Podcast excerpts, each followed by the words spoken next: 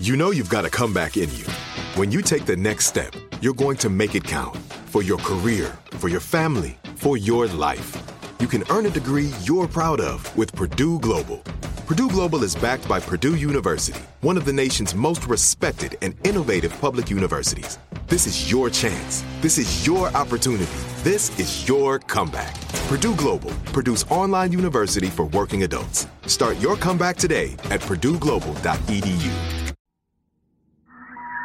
Strange Arrivals is a production of iHeartRadio and Grim and Mild from Aaron Mahnke.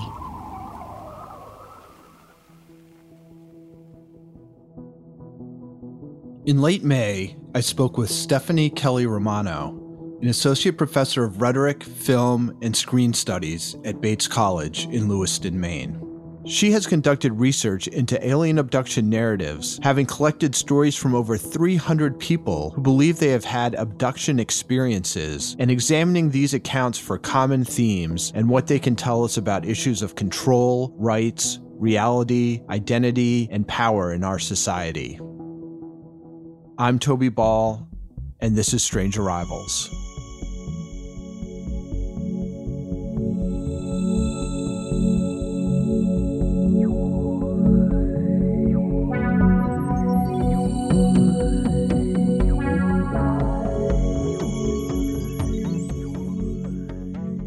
I am Stephanie Kelley-Romano. I'm an associate professor of rhetoric, film, and screen studies at Bates College. And uh, for my dissertation research, I interviewed people who thought they had been abducted by aliens. So, what what kind of caused you to be interested in that particular subject? Yeah, that's a question I get a lot. I became interested in this because, truthfully, when I was in graduate school, I was watching The X Files, and I really liked The X Files. And when you're in graduate school, you don't have a lot of extra time to do things that you like unless it's part of your research.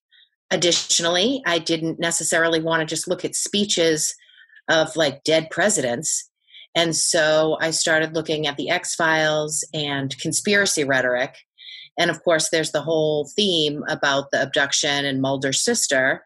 And so then I got interested in people who think they've been abducted or claim experiences with extraterrestrials and how do they carve out space for themselves and legitimacy, right? Like, how does that happen? I found when I was doing this that there seems like there might be kind of a feedback loop in between the X Files and and the population at large. Do, do, do you have that perception that you know the X Files obviously uses you know the the stuff that that Bud Hopkins et al. have done to kind of create this narrative, but then all these people get to see it, and and it seems like the uh, the instances of supposed abduction suddenly have an uptick. Um, I yeah, I don't know if there's any type of uh, correlation in terms of the uptick uh, and things like that. I do know that, like, even I think it was Martin Kottmeyer did an article about Barney Hill and that episode of The Outer Limits, the Bellero Shield, and whether or not there was a correlation or association there. So, like the imprinting of cultural texts and the chicken or the egg argument, you know, like which came first, I don't know. Um, but I do know that with the X Files, what's really interesting, or the, the piece that I really look at is so in pop culture, we have certain characterizations of extraterrestrial experiences and experiencers, right? And we have them not only in the X Files, but all kinds. People of Earth was a recent sitcom about an alien abduction support group that drew on those same tropes of abduction. What I find interesting is that people who claim experiences with extraterrestrials don't always have those same themes and tropes, but people who are interested in the phenomenon but don't have the experiences do. So, general pop culture, like my students, when they come to my class and I say, What do you know about alien abduction?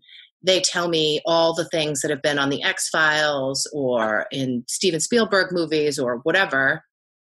But people who have had actual encounters have a tendency to be a little bit more distanced from that why don't you tell me about this study that I guess formed the basis for your dissertation and then um, several papers that I've read?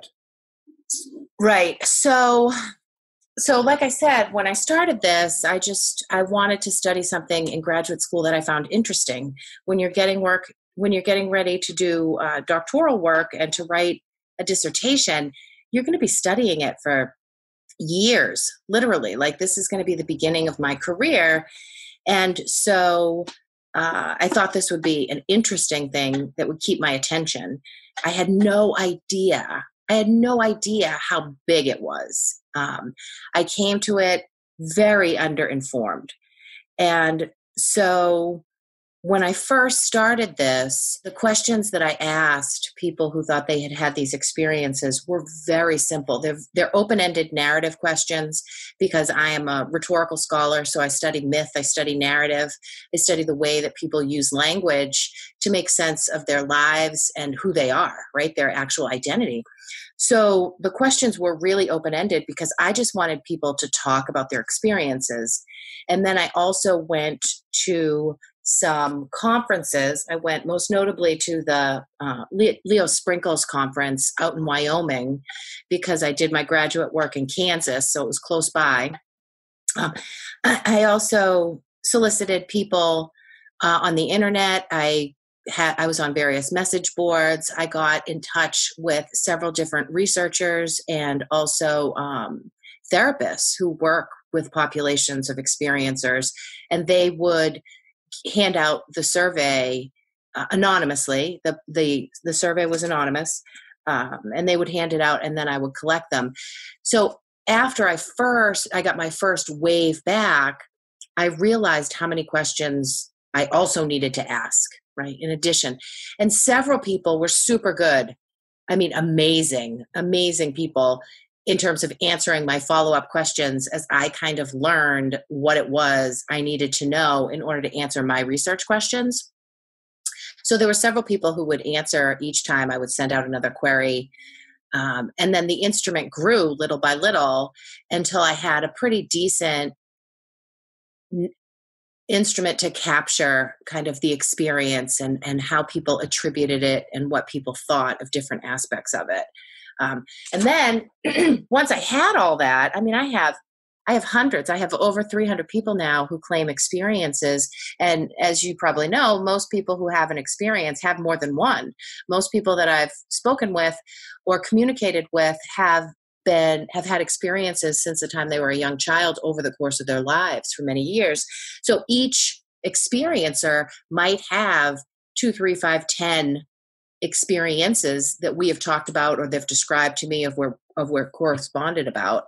Um, so I have a humongous repository of information, and then I just look at it with different questions over the years. I've been doing this now for 25 years, and so when different things happen, oftentimes in the world, I'll say, you know, how does this relate? How does this go on? And so, for example, right now, um, I just recently did a program about coronavirus conspiracies. And on it, we were kind of talking about how science can be used in order to prove non scientific or pseudoscientific things. Like, how do methods of research and gathering information gain legitimacy?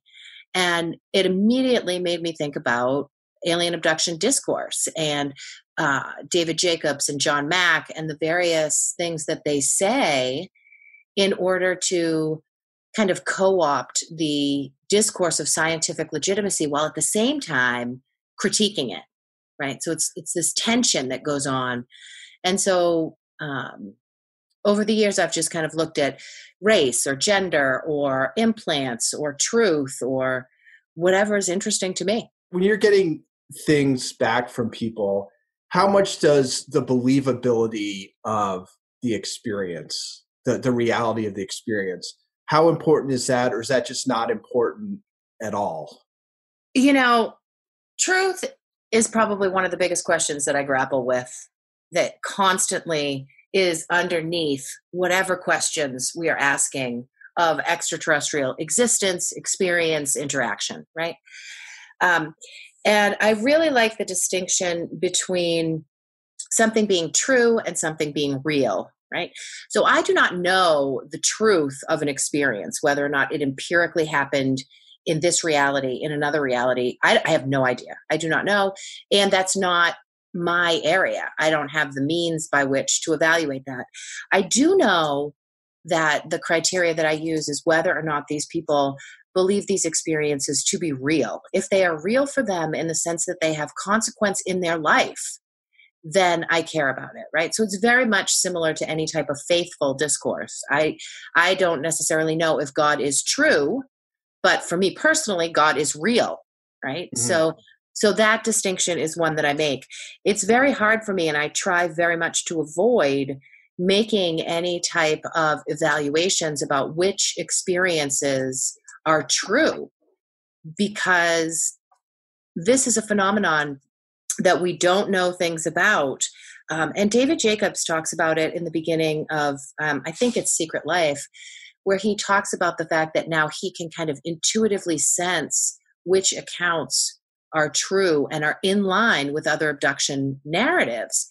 But my problem is that as a culture, as a society, as people, we naturally fill in our stories so that they move toward other people. There's this reciprocal thing that happens because we're building relationships.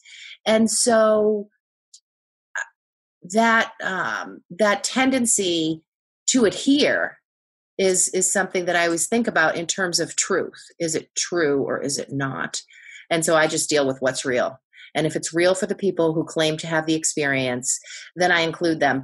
I also do do some kind of uh, cross checking of narrative elements and consistency, right? Make sure mm-hmm. that the, the stories that they're telling me have coherence and fidelity insofar as they can remain consistent over time. Um, but of course, what that does is that then eliminates anyone who does not want to be contacted again, who wants to remain entirely anonymous, or those people who don't contact me, right? And those, of course, are the people I want to talk to. People right. who have had experiences who don't tell anyone. Um, but it's it, it's hard because we only get I only get people who are willing to come forward with their experience. That's interesting. Um, so so who's getting abducted? Mm. Well, most of the work that I did was in the early 2000s. Um, and um, at that point, uh, you know, uh, Thomas Bullard, Eddie Bullard had done that huge store, that huge um, study about abduction accounts. Um, Christopher Bader has also done a lot of work in terms of uh, religious studies, as has Christopher Partridge.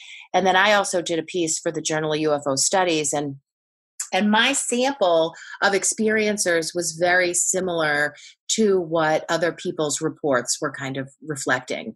And so while uh, in the past it had seemed as though more women were being abducted, uh, the, the kind of balance between men and women evened out. It seems as though it's just about equal now.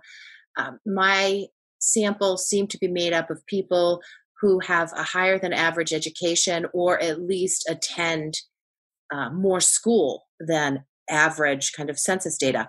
But of course, I'm collecting my data at abduction conferences and via the internet, both of which require disposable income, leisure time, and a, and a class privilege that also is correlated with educational attainment, right? Right. So, um, I think that um, I think that the the people anecdotally I can tell you that the people that I talked to uh, about their experiences were not the people that I anticipated. They were just regular people and they had regular lives and regular jobs and regular families and they just thought that they had been abducted by aliens or had these encounters. And and there was also when I was when I was reading your paper about this, uh, there was sort of a, a racial disparity uh, compared to the population at large. Yes, absolutely. Um, alien abduction, at least those abductees who are willing to, or experiencers who are willing to come forward, are overwhelmingly Caucasian.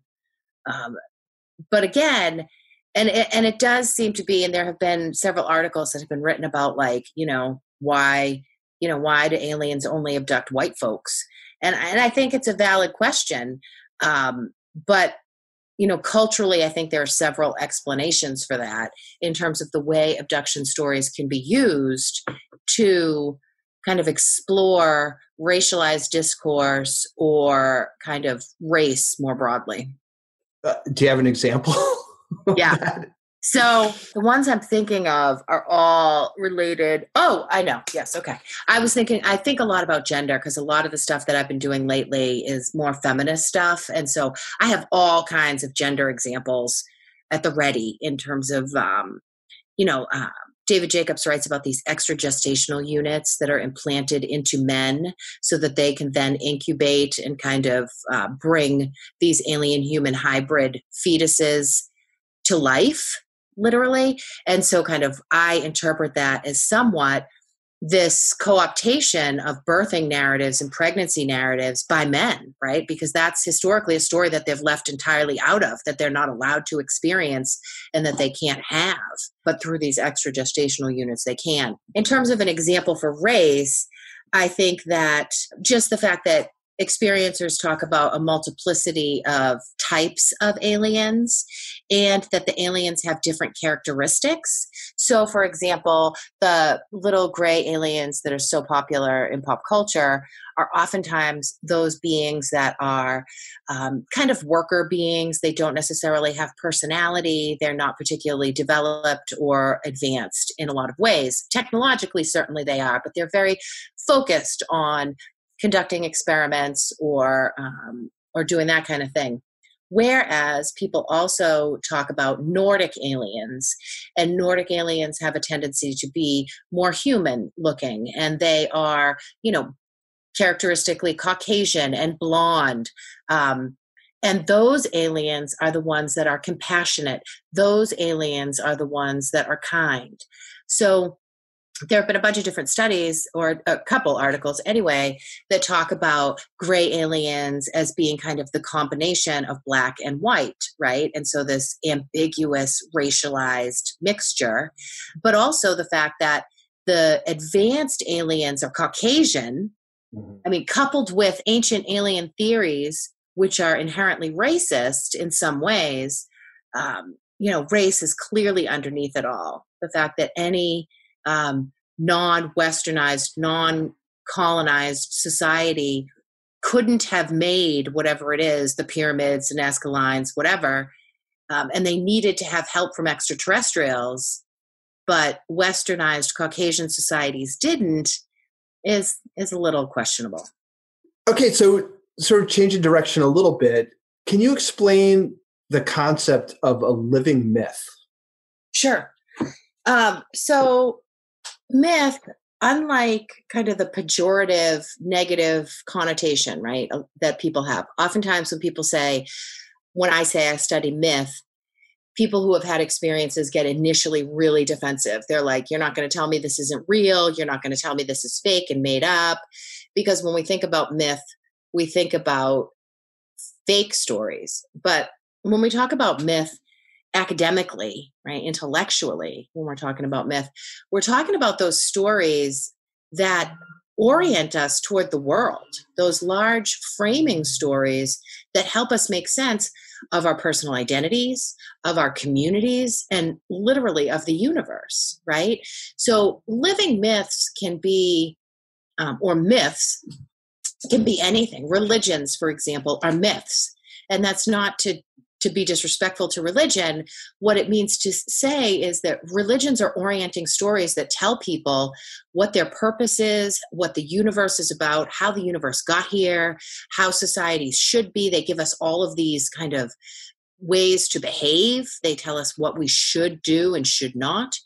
Um, so, so religions are like living myths, and in my work, I argue are, are like myths, excuse me. And in my work, I argue that living myths are those stories that can bubble up in communities or in societies that help do the work, that orienting work of myth, but aren't codified and written down and aging in a way that makes them irrelevant right one one could argue that the catholic church for example has not kept up with scientific knowledge. It has not kept up with feminist positions. It has not kept up with kind of cultural uh, social justice issues. And so for many, the the framework of of Catholic myths or Christian myths might not resonate anymore, right? They might not feel as though they can be a part of that. And and I think that people seek out, most people seek out those spaces of belonging and those explanatory ideologies and worldviews that comfort us and inform us. And so I don't think it's a, a bad thing. I always feel like defensive when I have to talk about myth. Um, I don't think it's a bad thing. I think it's just an amazing faculty of humans that we use narrative to make sense of our lives. And these are the stories that we tell. Strange Arrivals will return in a moment.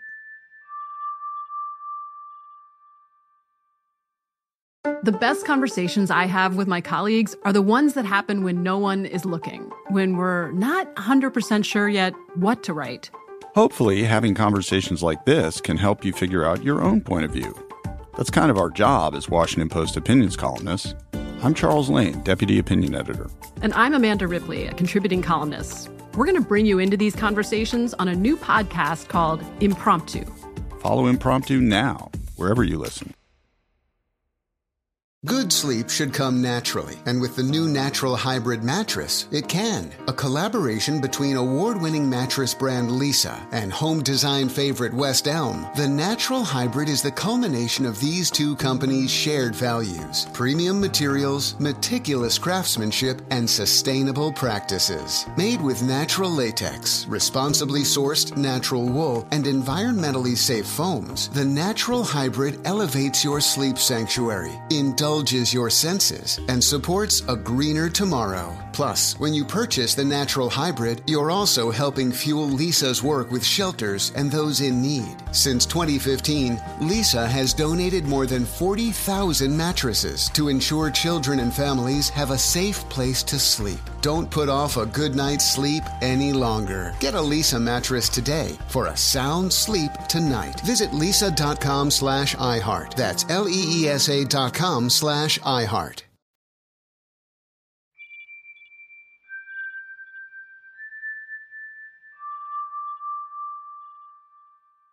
And then, so you took a look at these um, these narratives and kind of identified some emergent stories, right? Of you know thematically similar stories. Mm-hmm. Yeah, I did.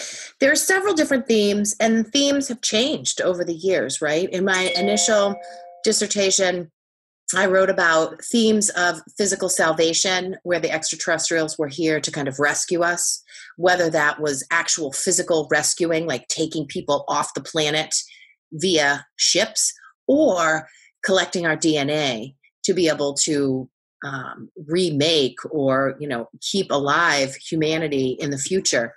So those were narratives of physical salvation there were narratives of hybridization, which are the stories that we hear about a lot in both the uh, abduction community, the UFO community, and also in pop culture. And those are the stories about the alien human hybrid kind of program, this um, drive to make a master race. And, and within narratives of, uh, narratives of hybridization, we have this tension between both those stories where the extraterrestrials are it's kind of the john mack story of they are spiritually advanced they are here to help us they're here to help us evolve they're here to help us have that ontological shock that will allow us to be integrated into the galactic community um, versus the stories that are told by people like david jacobs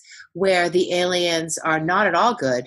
They are very manipulative, they are very deceitful, uh, and they are not here for anything other than their own personal use of the human as a resource, right, to, to carry out this program. So hybridization has this tension between the two that I find totally fascinating. So um, the third narrative type was betterment of humanity.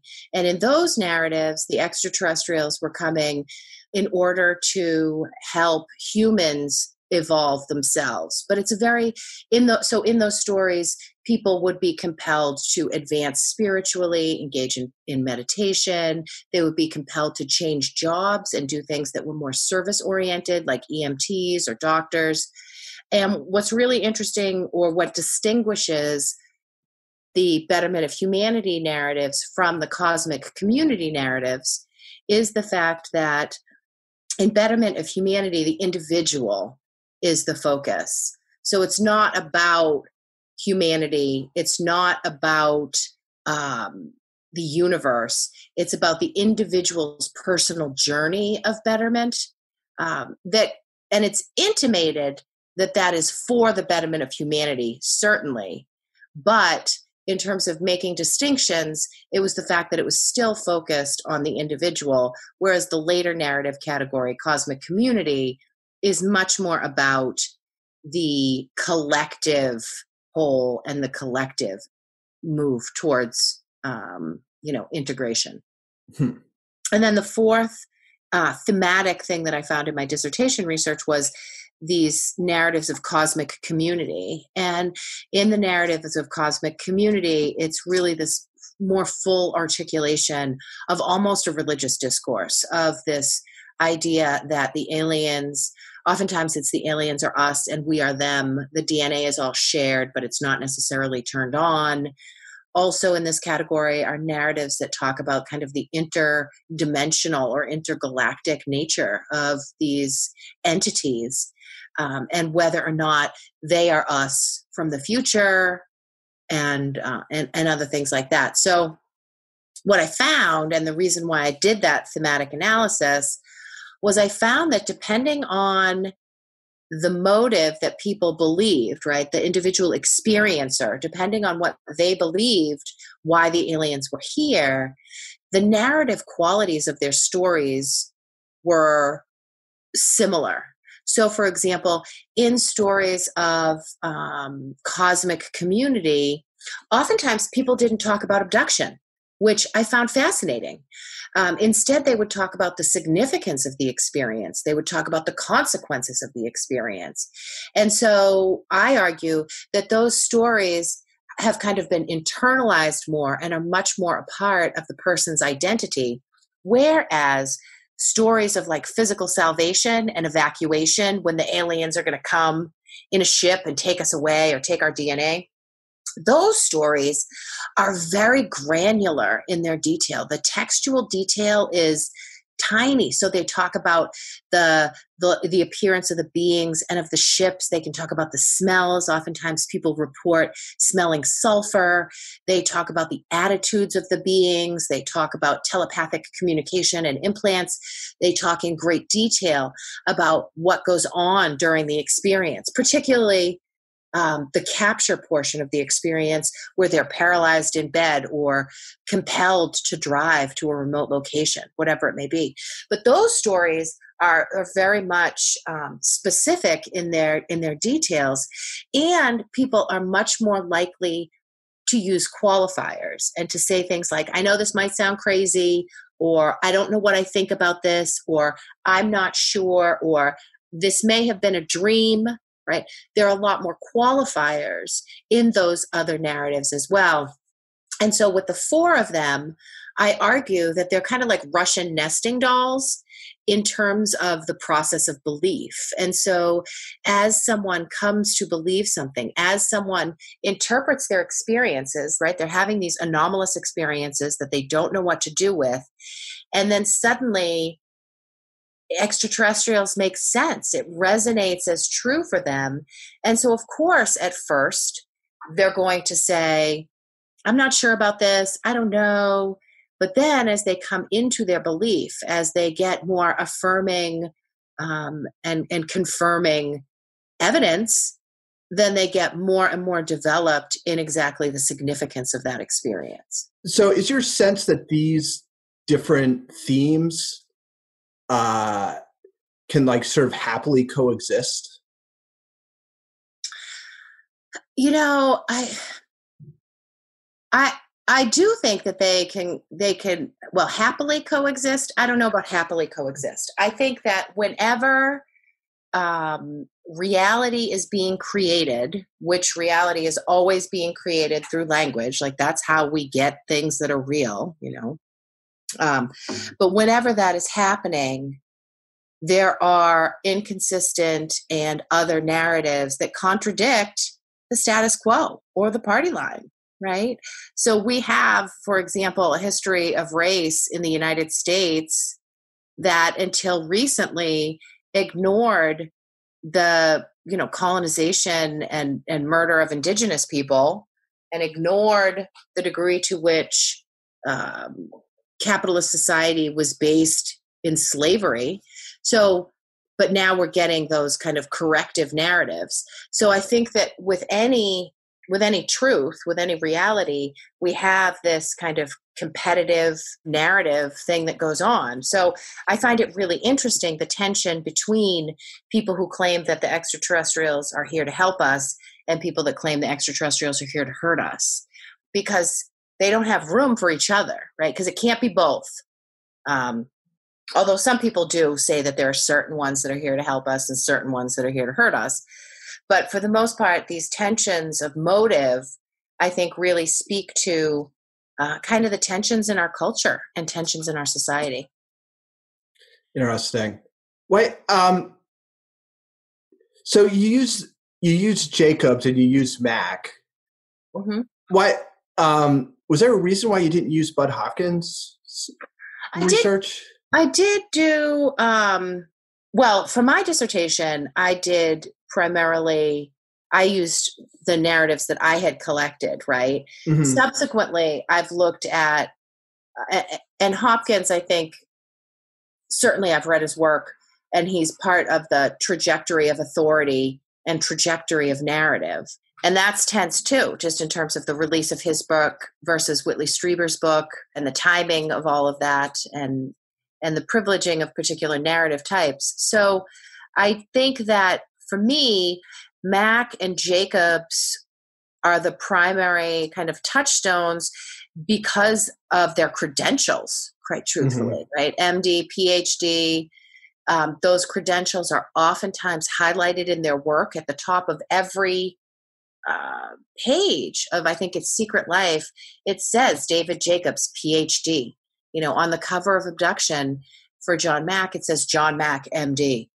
Um, and so I think that the the pushing of the credentials along with the narrative makes it digestible to general society, not necessarily experiencers, but general society in a different way. One of the things that I find really interesting about abduction discourse and alien experiences is the focus on reproduction. And there is a, a book by a woman named Brown, I think, who writes about the kind of correspondence between reproductive rights, politics, and abduction accounts timing. So, for example, Betty and Barney Hill happens right as kind of Roe v. Wade, in vitro fertilization, all of these kind of things are swirling around reproductive politics. And suddenly, not suddenly, but simultaneously, we have aliens who are focused on reproduction and on making this kind of hybrid race. And I think that when I talk about Foucault and biopower, what biopower does is biopower really gives us a way to think about to take a step back from the actual narrative or from the story and try to understand who gets power from this or how is this working for the individual or for society. And so with with foucault's notions of biopower what we have is we have two poles. And on the one pole we have the individual and on the other pole we have society. And foucault argues that there are mechanisms that constrain and kind of limit both the individual and society and um, alien abduction discourse kind of really demonstrates that in the sense that it's highly focused on the individual and the individual's reproduction and, and what the individual gives and what the individual can do. And so you can talk about that right? So the individual can talk about the fact that they um, have gestated several of these pregnancies. They have had these pregnancies taken and then they can have ownership over all of that trauma right? Because the the rhetoric of trauma is huge. And so then those feelings are then given an outlet. Similarly when we think about kind of the the whole body politic we also have kind of rules that are being made around the future of the species so to speak in the sense that the aliens are targeting particular types of people or types of characteristics that are deemed desirable. So most notably oftentimes when people claim that they've been they've had these experiences when i ask them why they're chosen oftentimes people will say that they're chosen because they have the ability to be more intuitive to be more spiritual to rely less on the rational world to distance themselves from capitalist consumer society whatever the case may be. And so what we really see in there is a critique of enlightened rationalism and this idea that spirituality, intuition, individual experience are all valid, right? They're all important ways of knowing, and that the scientific method should not be the only privileged way of knowing. And that particular tension is most clearly shown when people will say to me, I don't care that, you know, people try to refute it. I know what happened to me. Mm-hmm. Right. So the primacy of that experience. Interesting. Is there anything that I haven't asked you about that you think is important for people to understand? What I'm thinking about is I'm thinking about the fact that I do believe that the people with whom I corresponded and, and interviewed and everything else, I do believe that these people believe what has happened to them, right? And I believe that they believe that it's true. Um, and so I guess what I hope is that researchers, both the researchers of all types, um, are able to kind of help people find ways to talk about these stories and talk about the larger cultural reflections. Kenneth Burke writes that language selects, reflects, and deflects reality. And I absolutely believe that is true, right? So so abduction discourse to some degree selects particular aspects of reality and magnifies it basically for us to see. And so the focus on reproduction the the focus or the the exclusion of racial diversity all of these things i think are indicative of kind of our current political cultural times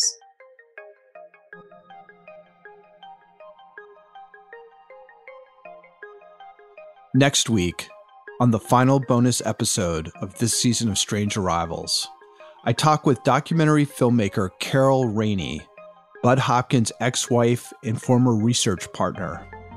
She talked to me about her experience in the midst of the abduction heyday of the 1990s and early 2000s. Bud and Dave regarded their findings, as they interpreted them, as showing that if the aliens weren't here to harm us, and we didn't know, maybe they were, that they certainly weren't here to do us any good, that they used us basically as research subjects. They had no compunction about coming into our bedrooms at night or dipping into our cars or wherever we happened to be and vacuum us up and either experiment with eggs and sperm you know, none of this makes sense scientifically over, you know, decades and decades.